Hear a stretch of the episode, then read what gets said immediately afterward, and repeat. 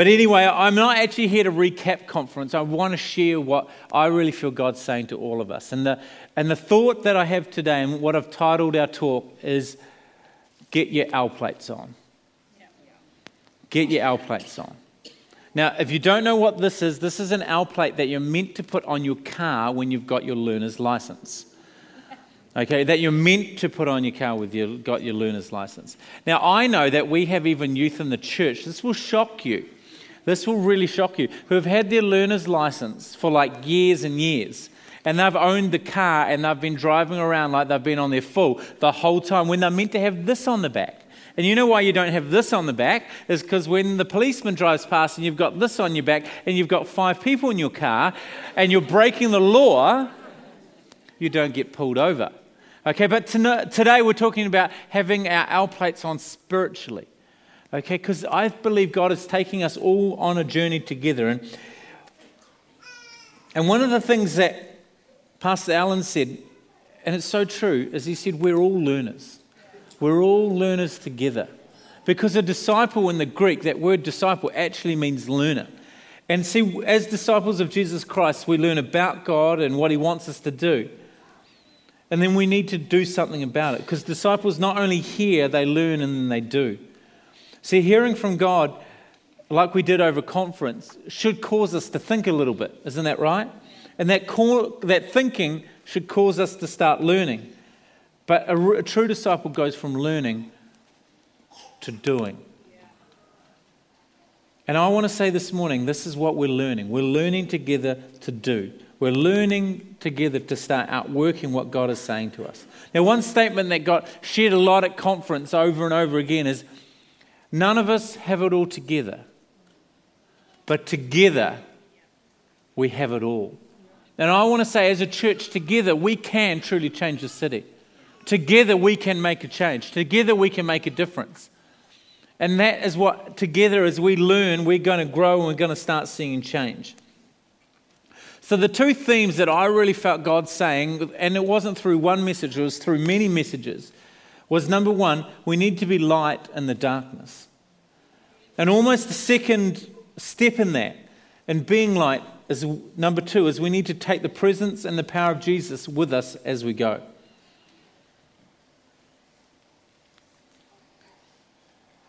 So, right now, when you're thinking of salt and, and, light, you think of Matthew chapter 5, right? You think of, you know, that verse. So, it's up on the screens there, Matthew 5, verse 13. I'm just going to put this here so you can remember that. And I might even give it away to James or somebody who's still got their learner's license and driving around there. I don't know if James does actually, but I know there will be people. But we'll get to that. Anyway, you are the salt of the earth. But if the salt loses its saltiness, how can it be made salty again?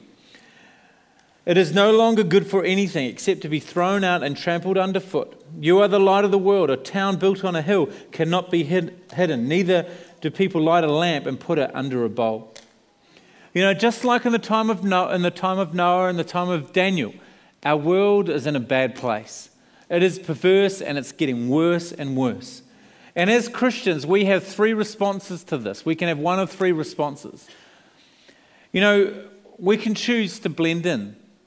And so, like on a Sunday, we're hands raised, we're praying in tongues, we're this committed Christian. Even at home, we've got this personal relationship with God. But then during the week, we just blend in. It's like we're a spiritual schizophrenic. You know, one moment we're like this, and the next minute we're just the same as everyone else. And that can be one response that we have, is that we're not being light at all. We're just blending in. A second response that we can have to this verse is, oh man, the world is bad. That is bad out there. So I'm going to remove myself. I'm going to stay as far away from the world as I can because I don't want to have what they want. And so, you know what we do? We be light with light. And so we just be a whole lot of lights together and we're bringing light to light. And we're making no difference at all. But we're not getting affected by the world. And see, that's where that part about you, you are the salt of the earth is really important because salt, back in Bible times, wasn't used to flavor, it was used to preserve. It was used to keep and restore. And, and see, what this verse is actually saying is God is looking down at the world and saying, actually, we need to see it come back to its right place. We need to be out there and preserving and restoring. That's our role. But if we're not out in the world, we lose our saltiness. We're no good. We lose our compassion for the world. And we're just hiding in little groups of Christians, being together and being light and light. And we lose our heart for the lost. We lose our heart for the broken. And that's what, not what God's asking us to do either. So we can either blend in or we can remove ourselves, or there's a third option. We can be light. We can be salt and we can make a difference. And I think Noah is a great example of this because he didn't blend in or try to hide, but God chose him to do something truly amazing. If you want to turn to Genesis chapter 6, verse 9, we're going to look at Noah for a moment. What's, what I love about this is God in Genesis 6, he looks down and goes, That world is bad. I am going to destroy it. He's going to flood the whole world. And yet he sees Noah, and Noah grabs his favor. And what made Noah stand out from anyone else? But Noah found favor in the eyes of the Lord, it says. Noah was a righteous man, blameless in his generation. Noah walked with God. See, not only did Noah have an intimacy with God, but he walked in righteousness. He walked in holiness. He walked in purity. If you look at Job 8, verse 5 and 6, it says, then this is talking to Job. But if you pray to God and seek the favor of the Almighty, and if you are pure, and live with integrity. Are you hearing those words? He will surely rise up and restore you to the prosperous state. You know, if we are going to be noticed, if we're going to stand out in the world, if we're going to be light or salt, we can't be the same. Just because everyone drives around with their learner's license doesn't mean it's right. We need to be different. Just because everyone else is doing it doesn't mean we should be doing it too. So, what does that really look like? Well, let me just get a little bit deeper into the actual examples of it.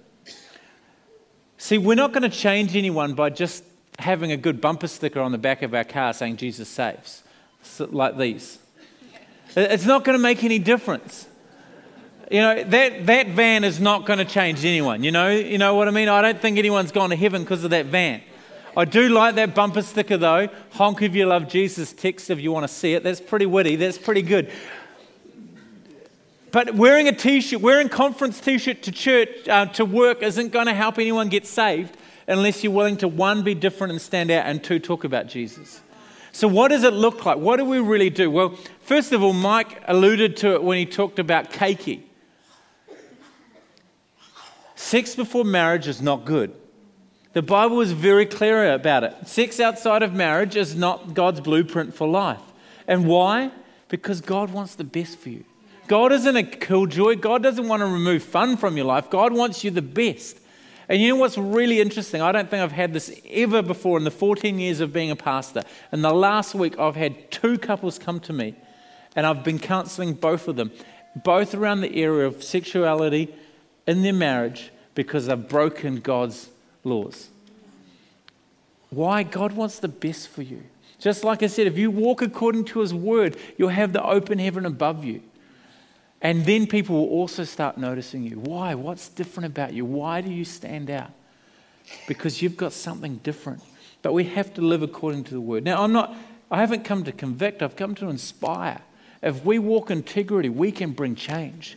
We can be the light in the darkness. God does have the best for us, and He wants you to have the best marriage or relationships or families possible, but you've got to live according to His book. You know, another example of this is language. Man, Jody and I talk about a lot. We're just shocked at some of the language we're hearing today. But we're not shocked about the language we're hearing on TV or the language we're hearing on building sites. We're actually shocked about the language we're hearing inside the church. And why am I saying that? Because our language should stand us apart. We're not using dirty words or telling dirty jokes. We're standing apart because actually we don't need that stuff. We don't need that stuff at all. But and, and a real example and why I've brought this in here, we were talking to Joel Home during conference, Jody and I, and he's got a son. His son-in-law is actually a big top Hollywood producer and he's got this big team of Christians. He's got a company and got the best people, and they're all Christians. They've created this great environment, but they've got this challenge. How can we be salt and light in Hollywood, Because if we carry around a big Bible every day and have Jesus saves on the back of our car, it's going to affect our ability to actually make a difference in Hollywood. And what it turns out is actually it's not that hard for them to be a witness. Because they go into meetings, and at the end of the meeting, they'll have people come to them and their team and say, What's different about you? Because their language is completely different. And that is huge. It speaks to them. You know, I was talking to a Christian builder just during the week, and he was saying, you know, he, has new guys come on the building site, and by the end of the day, they know there's something different because there's, there's a whole lot of bad words that are missing. And the truth is, we don't need those bad words. And it stands out, and that's light in the darkness. Jody and I, we, uh, oh, it was our anniversary the other day.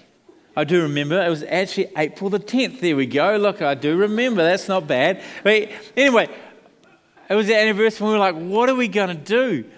And we thought, well, we haven't done it in years and years and years because we want to protect our eyes from the things that we watch. So we actually went to the movies. And, you know, we hadn't been to the movies for so long that Jody didn't even know what to do with a ticket. So we got the tickets. And, and she just went straight to go into the cinema. And I was like, you've got to give the ticket to the guy. So she just gives them the ticket to the. No, uh, you know, you've got to rip it. She just had no idea. Why?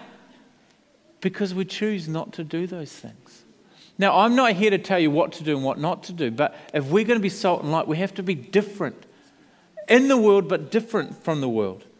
Just the same as drinking. You can all have your own stance on alcohol. I'm not telling you what you should or you shouldn't do.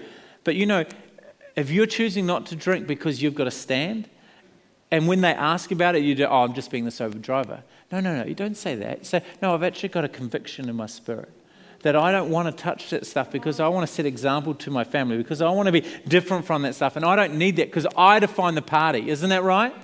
And, uh, but that's what we've got to be thinking about is how do we live? You take Daniel, for example.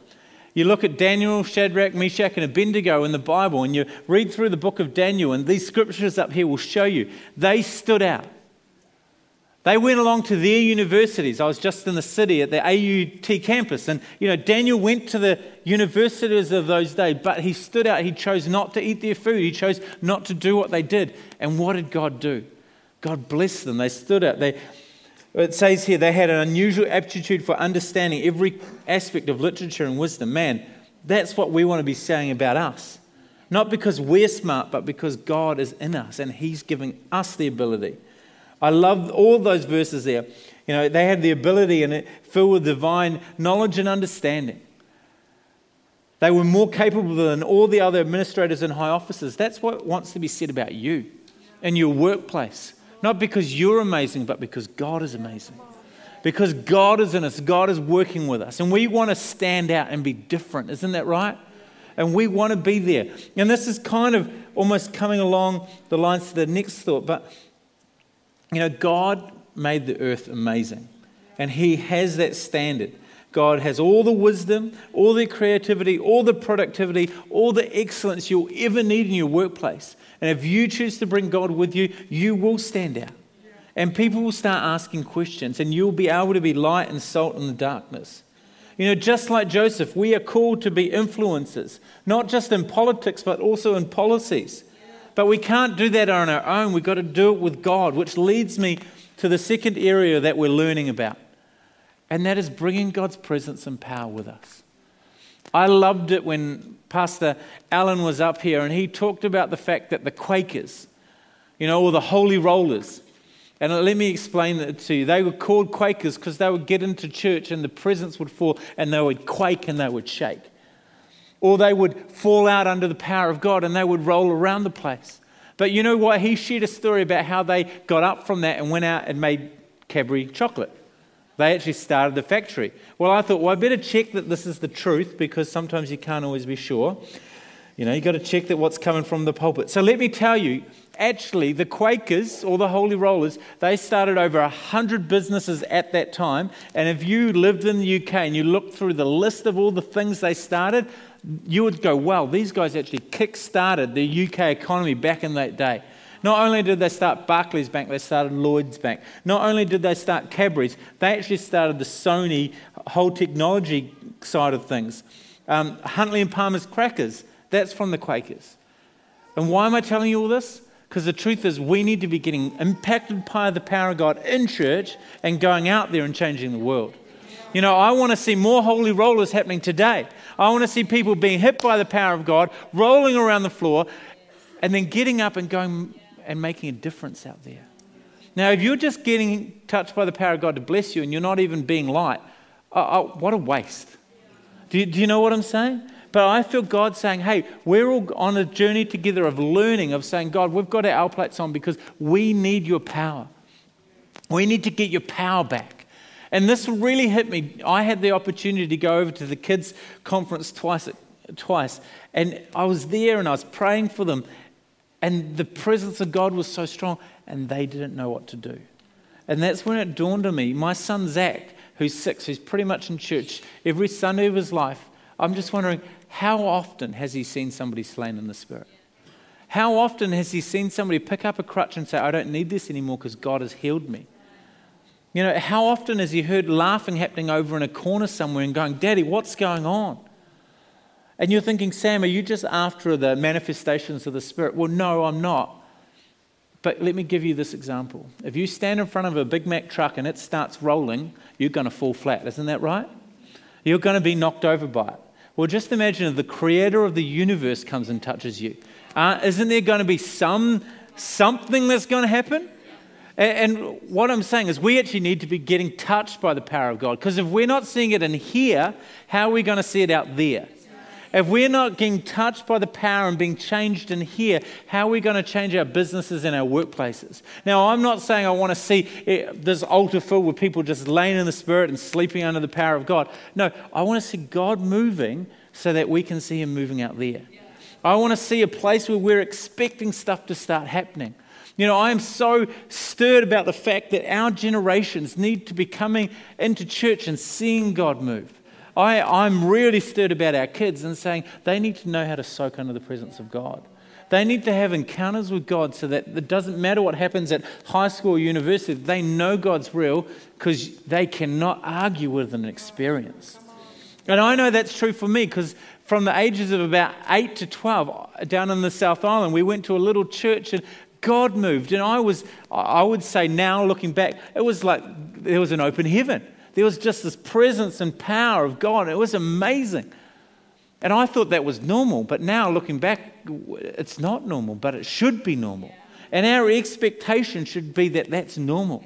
That the presence of God is so close and so strong that we come to church every Sunday and we're shocked if we only hear about three miracles.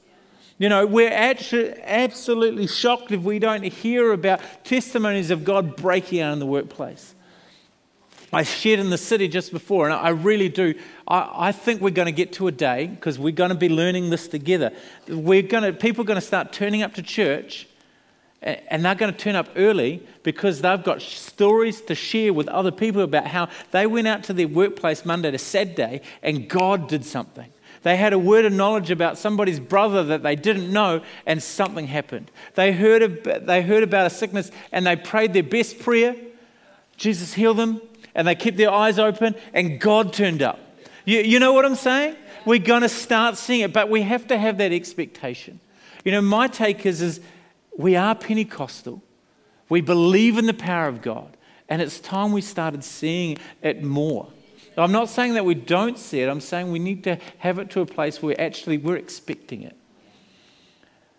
Now, I want us to get to a place, and we're in this learning, a journey of learning together, where anyone starts praying for somebody and they see that somebody's been prayed for, and your immediate thought is, quickly, I'm going to go and stand behind them just in case something happens.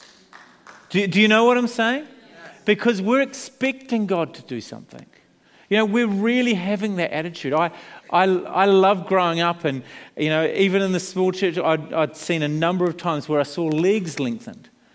And it was almost exciting when somebody new came to church and they had some back issue or something like that, and somebody was praying for them. And oh, can we just check out? Oh, yeah, you got one leg shorter than the other. Oh, church, come around. And we, we didn't have big cameras or anything, and so people gathered around. And what did you see? You saw the leg lengthen. And that was normal. And it should be normal. You know, we don't read through the Gospels that Jesus had a lot of church services and here and there God turned up. No, God turned up everywhere because He was with us. He was in us. He was moving. He was shaking. He was bringing change. And that is my heart, is we need to be doing that. Now, I'm totally off my notes here, but um, just back to this thought. I love the fact that the first mention of anyone getting filled with the Holy Spirit, and we heard it over conference, but we need to grab this. The first mention of anyone getting filled with the Holy Spirit was in Exodus with Bezalel. I think I'm saying it right, but anyway, you see this verse up here. This is God saying, I've specifically chosen Bezalel. I have filled him with the Spirit of God, giving him great wisdom, ability, and expertise in all kinds of crafts or building. It wasn't to be a pastor, it was to be out in the workplace and take the power of God. And whether you're called to be a kingdom ninja, a teacher, or you're an accountant or an IT worker or a builder, whatever you're called to, we should have the power of God working and moving on us every day. Not just making us better in the workplace, but also seeing healings and miracles. And if we have our plates on, we're going to have the grace of God with us. We're going to be, God's grace is going to be with us to be able to bring that change and make a difference. And that is my heart, is together we can start making a massive difference. We can start really bringing change. And I really believe that what we see in the book of Acts, what we read about, is going to start happening again. Acts 2, verse 17 clearly says, and this is God saying, I will pour out my spirit on all people. Your sons and daughters will prophesy. Your young men will see visions. Your old men will dream dreams. We are meant for the power of God. You know, in, the, in, in John and in Acts 1, Jesus tells them, wait. Wait to receive the power and then go out. I think we're trying to go out and convince them that God's real through words. But the Bible doesn't say that. Actually, I think it's in my notes somewhere. But anyway, that verse wasn't through persuasive words, it was through the demonstration of my power. It was through the demonstration of my reality. And we have to be seeing it. And it starts with being light, it starts with walking right with God. And from there, it's saying, God, come with me. Let me have that intimacy. Let me bring that change. You know, we are going to start bringing change. We're going to start seeing lives changed. And we're on a journey together of doing it. You know, just this week, even though it's been so interrupted, I prayed for two people who just happened to come to church. And I'm like, man, it doesn't often happen because, you know, I've got this really stink job. I've got this stink job because I'm filled, I'm surrounded by Christians. It's really bad. I love church, but the truth is, I think they're all saved at the office. Uh, when people ask me, do I enjoy working for church? I say, yes, but I, I miss that contact. I miss that. contact. But anyway, I was able to pray for two people. They just randomly walked up and happened to, I connected with them. But then the third person on Friday, I was preparing the message, and the receptionist rang me up and said, Hey, can you come down? I'm like, No, I'm really busy. No, that's what I thought. I didn't say it. I went down there and I spent about 45 minutes with this lady and just counseled her and prayed with her. And then I asked her, Look, do you need to get right with God? And just then on a Friday afternoon led her to Christ. And that experience is available for every single one of you. You just have to be willing. You just have to be willing to take the presence of God with you, and, and it will be easy. It will be easy. I'm not saying it's going to happen every day, because for me, that's the first time it's actually happened during the week in a long time, but it will happen. And that's the overflow of conference. So, as the musicians come, I want to finish with this thought. There's a verse in Acts 18, verse 7 and 8. And, and I, I want to prophesy it into all of us because this is what I see happening. This is what I see about to break out. Then Paul left the synagogue. Then Gareth Bryant left the church. Are you, are, you, are you reading that right? Then you left the church. And where did you go? You went next door. You went to your next door neighbor, you went to your school, you went to your workplace. Are, are you seeing this? God does, does something here and then you go out there, and then the revival breaks out. You see what happens? They get saved, they get baptized, the family gets turned around.